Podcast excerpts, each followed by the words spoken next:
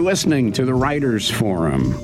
This edition of the Writers Forum is brought to you by the law firm of Alker and Rather LLC. I'm your host, Mike Tusa, and today I'll be speaking with author Suzanne Berne about her new book, The Blue Window.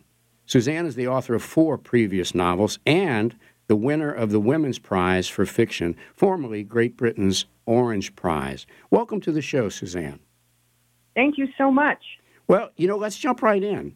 In the story, a part of the basic outline of the story, Lorna is going to go see her estranged mother, who's apparently been injured in some fashion, to check on her. And she takes her not too cooperative son, Adam, with her. But Adam has, at the outset of the story, decided to do something that I thought was fascinating, and that is that he's going to eliminate the first person when he speaks. And at one point, he, I think he says something like, if I succeed at destroying myself, that'll equal freedom of the soul. Talk about where that idea came from to give him that characteristic. Well, Adam is home from college. Something happened in his last week of school, which he won't talk about and is trying not to think about, but feels ashamed of and dishonored by. And the idea to have him stop using the first person and also to speak entirely in the passive voice was connected to an idea of how he might find a way back to some kind of sense of honor. I had thought a lot about patterning his character on the old, old story of the young knight who needs somehow to reclaim himself after having made some terrible mistake. And he's ashamed. He's alone in his feelings of shame. He can't talk to any of his friends. He feels that he's isolated. And he's come up with this idea of this kind of fierce self effacement as his way back somehow to um, to who he was before. I think this this thing happened to him at college. I, mm-hmm. It's it's very much caught up with being young and horrified at yourself. Is he? Do you think Adam is conscious that that's what he's doing, or is it just something he stumbled on? I think he's conscious of wanting to disappear. Yes, and uh-huh. I he's a young guy in this world now where you can make a mistake and it's all over social media and there's almost no getting away from yourself and this is his way of getting away from himself by trying to erase I altogether and in a way not actually be there anymore. Yeah, it's very, at least it struck me as being very Buddhist in a sense. Um, let me ask you a, an unfair question. I do this every so often, somewhat, okay. somewhat philosophical. And I noticed, though, the way that you set this up, that he says that if he destroys his self, that at, that equals freedom of the soul. So, uh, are you suggesting to us that the theological soul and the Freudian self are one and the same? I think they're one and the same in being limiting. And I think he feels limited by his concept of self and by what he imagines to be the world's concept of who he is. Um, because what he did at school has exposed him to the censure of the world. And I think he's looking for, without actually understanding, um, he's looking for a new way of conceiving of himself. And so uh, that may not be the quite what you were looking for as a philosophical answer to your philosophical question. But I think he really is engaged in attempting to find a new way of being in a very clumsy and actually um, pretty awful to his mother way. He hasn't thought it through. He's very difficult to be with. But his effort is, I think, um, there's a certain amount of creativity in it, as negative as it is, that, that I, I admired. Yeah, it's it's fa- it was fascinating to me, and you know, it's a kind of a universal theme that I understood right away, uh, and and I think readers will as well. But let me ask you the next question then. So Adam and, and his mother go to visit uh, Adam's grandmother, And the interaction with his grandmother makes him start thinking a little bit differently. What is it about his grandmother that makes him open up? His grandmother is even more hidden than he is. Um, she has sequestered herself away in this remote cottage on Lake Champlain and seems to exist entirely in the present. She won't ask, she won't answer any questions about the past. She doesn't seem to think about the future. And yet he knows that she has this interesting past, which to him seems like a heroic past. His mother told him that his grandmother was a member of the Dutch resistance in World War II, and as a teenager, helped to rescue some children and deliver messages uh, from the resistance to each other. And he doesn't understand why she won't talk about it, except he comes to believe that she went through something so terrible that she cannot talk about it, that she understands that nobody will really understand what she went through. Nobody who wasn't there will understand, and that there is no way to talk about the enormously difficult things in the world that isn't in a way to betray them. And I think he comes to admire her silence. He doesn't understand the true source of it, but what he believes he understands is this kind of heroism of silence about the things that are too enormous to talk about. And, and to me, at least, as I read it, and tell me if I'm reading too much into it, there are parallels between what Adam is trying to do and what his grandmother does and how they approach uh, themselves, if that's uh, the right way to say it. Yes, they are both in hiding, and they both believe they understand why. I think one of the big differences between Adam's silence and Marika's silence is Adam is a is quite an articulate person and I think that Marika has spent so many years not thinking about what happened to her at a very young age that she's actually lost the language with which to think about it or mm-hmm. or speak of it. Um, her daughter, uncomfortably for her, is a clinical social worker and would like to try to get her to talk, and is again and again resisted by her every at every turn um, her mother refuses to speak to her, and I think it's because she she actually can't. Yeah. I think on the other side of we hear lots of stories about trauma, especially now, and it's often about getting people to speak about trauma. But I think there are people who cannot, and they they just can't, and she's one of them. Well, you know, I, I want to talk to you more about trauma, but can I uh, get you to perhaps read a little section of the book so folks have a sense of your writing style?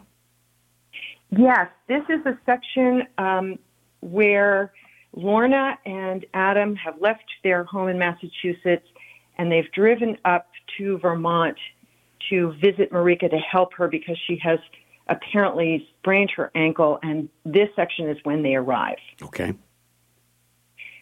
Marika lived on the northeastern shore of Lake Champlain, five miles from the Canadian border, six miles from the nearest town, on a tapering stretch of land called the Neck. Most cottages along the Neck were invisible from the road, announced by names painted on gray boards or canoe paddles nailed to tree trunks, names that grew fewer as the pine, spruce, and oak trees grew denser. Lorna didn't recall this part of the lake as being so heavily forested or as feeling so remote and began to think they were lost. But just as she decided they should turn around, she spotted a boulder on the left side of the road painted in white flaking paint with the number she was searching for. At the end of a narrow, rutted driveway was a one story, brown shingled cottage with green trim, deeply shaded by trees. It was more or less the cottage she remembered from her visit years before, though more weathered the shingles speckled with lichen, and the roof so thickly carpeted with dry pine needles that it looked almost thatched. They parked beside a pile of stacked wood and got out of the car. Except for the creak of branches and the intermittent calls of small birds from somewhere high above, it seemed extraordinarily quiet. The air was clear, and there was a feeling that comes sometimes with being on a northern lake that it looked the same as it had 50, even 100 years ago. Leaving Adam to give Freddie a walk, Lorna made her way to the back door. Through the baggy screen, the kitchen was dark and empty. Hello, she called. After knocking twice, she tried the door handle and found it unlocked. Hello, she repeated, stepping inside. Anybody home? It took a moment for her eyes to adjust to the dim kitchen, which smelled sharply of mildew. A linoleum counter materialized, knotty pine cabinets, dripping faucet. And then she made out a closed second door next to the refrigerator, glowing around the edges and leading to the rest of the house. Hello? Lorna had a hand on the latch of that second door, already preparing herself for Marika's protests. Shouldn't have come all this way. A lot of fuss over nothing. And to say in return, Oh no, it was no trouble. Glad to give you a hand. Glad to get Adam out of the house. But even as she lifted the latch, it was impossible to ignore that what she really wanted to do was turn around while there was still time and head back out to her car. Hello, she called again, opening the door. A flood of late afternoon sunlight struck her full in the face, pouring through a picture window overlooking the lake, shining off the water and into the house, reflecting off the ceiling, walls, floorboards. All the windows were closed and in that brilliant shut room, the mildew smell from the kitchen mingled with wood smoke and something faintly sulphurous. Lorna put a hand up to shield her eyes. Only then could she see an armchair positioned to face the lake, and in it, a dark, motionless figure. Wow, that's really good. Let's let's jump to the trauma issue, though. Okay, because um, the novel does a really great job of raising some, these psychological themes about trauma that relate to Adam, uh, his mother Lorna, and Lorna's mother Marika. Did you have to do any research on trauma, or is this uh, an area that you already knew something about? I didn't actually do much research on trauma. I mean, I think unfortunately it's it's all around us all the time now. I yeah. think having gone through the pandemic, trauma is a word that everybody is uncomfortably familiar with. Um, I will say though that my mother is a psychotherapist, so I did grow up um, with with some understanding of, of the psychological definitions of the word trauma. What I was really interested in trying to do in this book is to focus less on the secrets that these characters were hiding, and more on what hiding things does to people, mm. on the ways that it tends to distort and um, limit and and pervert the way people deal with each other and with with themselves. And that that was more my real focus well, you know, the book is very thought provoking, but let me ask you this question about trauma. Since we have these three generations dealing with it, do you believe that trauma passes on generationally? Yes, I do. I understand that there's there's a whole study of epigenetics yeah. that has mm-hmm. way that, that trauma can physiologically change people and be transmitted through generations. But I'm thinking more about the way beha- people behave mm-hmm. because of trauma and how that behavior is going to affect the way they parent and then the way that the, their children go on to parent. And I I think we have no idea in some cases what we've been shaped by. Yeah. yeah. And mm-hmm. and trying to figure that out is one way of, of maybe not passing on um, some of the trauma that, that previous generations have gone through. Yeah, that's a fascinating point. Lorna, in my mind, Lorna is kind of stuck in the middle here. She's try- obviously, despite being conflicted, she's seeking something from her mother, but she's also seeking something from Adam. Talk about that a little bit. It, you know, is she seeking the same thing? Is she just want to be acknowledged? I think Lorna wants to care for both of them. She wants to care about them. She wants to take care of them. She is a caretaker.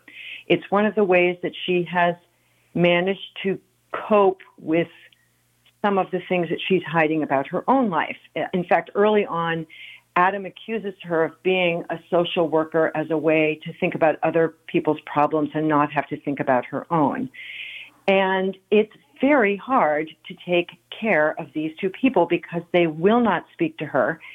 And in fact, they kind of join forces against her as she attempts to get them to open up during this time they all spend um, together in Vermont. I think she wants to make sure that Adam will be okay. She's very worried about him. He's clearly suffering, and she wants, as a mother would want, to, right. to make sure he's going to be okay and, yeah. and to help him, but he won't let her. And I think with Marika, she's still trying to understand the, the source of Marika's silence, why she left Lorna as a child, why she won't speak to her. Um, to have a parent who won't give you anything is going to haunt you for your whole life, no matter if you become a clinical social worker or anybody else.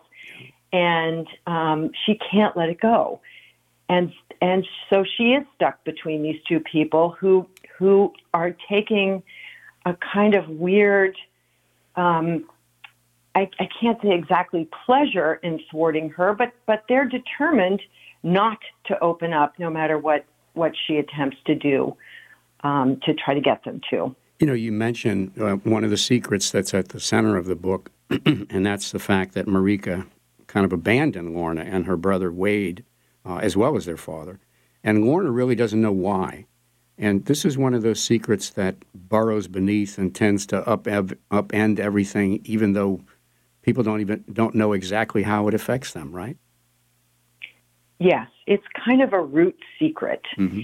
And I think sometimes we never find those kinds of secrets out. We know what the effect of them has been on us, but we don't know what they are. And sometimes in novels, the unveiling of that secret is the way that everything gets to be okay again. And I was very clear to myself that I didn't want that structure for this book because I I don't think that always happens. I I don't think unveiling a secret makes it benign. I think it it it always continues in in the repercussions it's had. Um, in this case, I wanted the reader to get to find out the secret, but not Lorna. Yeah. And it took quite a while for me to, to figure out how to do that. but, you know, I think the way you have handled it is much more realistic and, and is a theme that people will understand. Uh, to go the other way, it's too often kind of Pollyanna. But let me ask you this, though. I'm still struck by the fact that despite all of this, Lorna feels some obligation towards her mother. Conflicted though it may be, she still feels like she has to help her in some way. Why? I think she wants a mother. I think she'll she'll do almost anything to have some connection.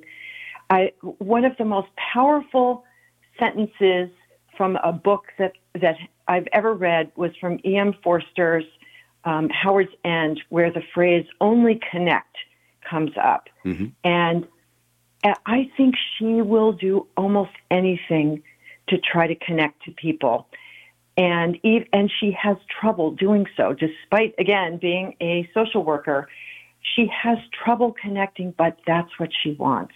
Yeah. and her mother her relationship with her mother is the epitome of that difficulty and, and the amplification of that difficulty to connect.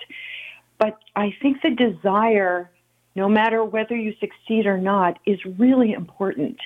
And i think she she will do well in life as someone who tries to connect much better than somebody who would try to who would decide to give up on it and, and disconnect yeah I, I had the impression that on some level she's looking for affirmation she's still the small child looking to get affirmation from her mother on, on some level Um, I don't Yeah. know if that's. Well, let me let me ask you this. I just found this a fascinating. I don't know if metaphor is the right word or whatever, but I want to go back to Marika for the moment. In the book, you have her knitting scarves, but when she finishes a scarf, she then unravels it and starts over, and it sounded a bit like Sisyphus and his rock to me. But but this is who she is, right? This is this is where she is in her life, right? Yes, I think she's she's stuck. Yeah. She's not going to be going forward. She won't go back. She won't think about the past. And I don't think you can go forward without reckoning with the past in one way or another. Yeah. And so she's stuck in a kind of eternal present. She talks mostly about the weather and about meals Mhm. and occasionally about her digestive problems. And that's about as much as she's she's got the bandwidth for. Yeah. Well, don't criticize her too much on digestive. You know, when as we get older, we all sit around and talk about our problems, health problems. Let me ask you this. Most authors tell me this, and I'm curious if you've had the same experience in this book as well as your other writings, that if you create a good character, the character helps write the story. And then if that's true, tell tell us which one of these characters in your book, The Blue Window, was really the one leading the parade, if you will, in helping to write the book. It was Adam. Ah, okay. It it was Adam. It was his his very immediate discomfort with himself. It just what happened to him just happened. It's all still right there. He's aflame with his own misery. And the other two characters have made accommodations for the things that are unhappy in their lives. It, they're still certainly present, they're still affecting them, but they have they figured out a way to go on. He hasn't yet. He is very much in a kind of crucible of himself, which makes sense. He's only 19 years old Yeah, yeah. Uh, and and it was his character that that allowed the story to really start to move. I was kind of stuck before I came upon Adam. Ah, okay. Well, let me ask you this: uh, in in putting yourself as a writer, in putting yourself in a character, Adam as an example, and then confronting the character's issues, do you learn anything about yourself? I think you learn to pay close attention to the the different choices, decisions, ways of dealing with other people that that you gravitate toward. I think paying such close attention to how these characters interact Mhm. makes you have to pay attention to how you interact with people too. Yeah, okay. Well, listen, I'm going to end with this question if I can. Um, you know, when I talk to writers, I'll ask them, why do you write? And some folks will say, you know, they write for themselves. Uh, others will say, you know, to make a political or a social point. point, and a couple will say they write for the money.